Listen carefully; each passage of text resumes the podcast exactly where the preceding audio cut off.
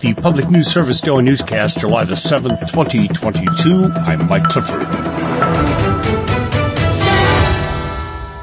The U.S. is trying to cope with another mass shooting after several people killed at a holiday parade in Illinois this week. In Iowa, mental health advocates want to stress the need for the public debate to avoid common misconceptions. The recent wave of mass shootings has renewed calls for stricter gun laws, while opponents of that approach often focus on mental health concerns. Peggy Huppert leads the Iowa chapter of the National Alliance on Mental Illness, or NAMI. She says people who consistently tie mental health to mass shootings are obscuring the facts. People with serious mental illness are much more likely to be the victim of violence than to be the perpetrators of it. The motive behind Monday's shooting hasn't been fully established, but Huppert says common themes from past attacks, such as racism, aren't mental illnesses with a simple diagnosis.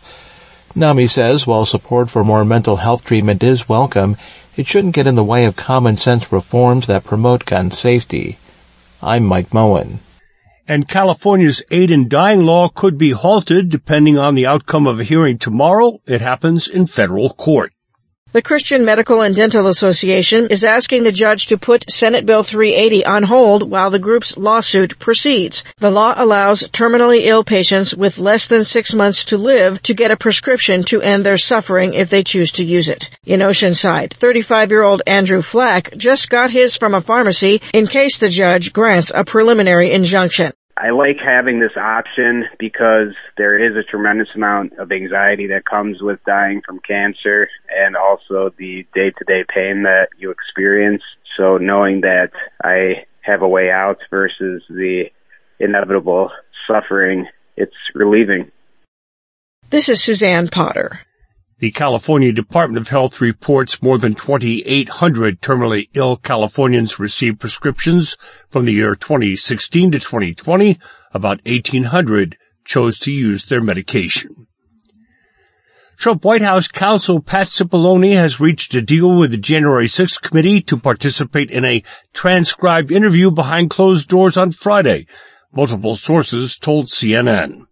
CNN reports Cipollone will be appearing under subpoena and on video July the 8th.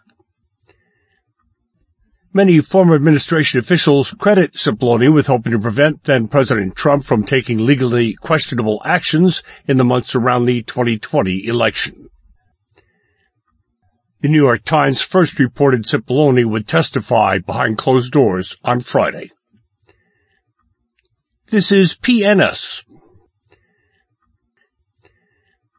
The Atlantic hurricane season typically runs from June to October. Environmental groups are urging the Congress to advance a bill that would require the federal government to implement a national climate adaptation and resilience strategy.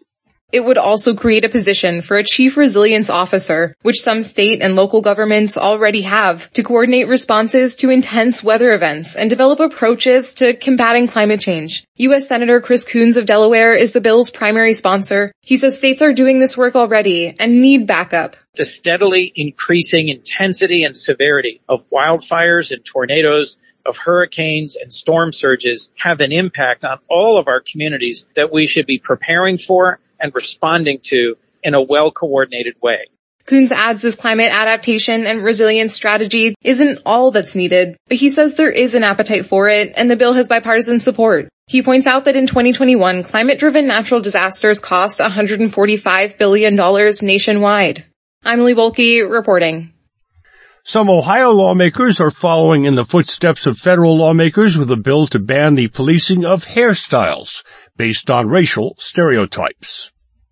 Ebony Thornton with the Center for Community Solutions says some businesses or schools have policies that discourage ethnic hair types and even prohibit styles like braids, bantu knots, cornrows, and locks and dreadlocks people of color, particularly black women and Hispanics, end up having to do something to their hair that's unnatural for them, where they may wear a wig, they may chemically process their hair to be in compliance of that particular dress code. The U.S. House passed the Crown Act in March to prohibit the denial of employment or educational opportunities because of a person's hair texture or protective hairstyle. Mary Schuermann reporting. Finally, our Jonah Chester tells us over the next several weeks, Wisconsin's bear hunters will be training their hounds on free-roaming black bears. Wisconsin's bear hounding season goes from mid-September to mid-October, but the bear hound training period starts in July and runs through August.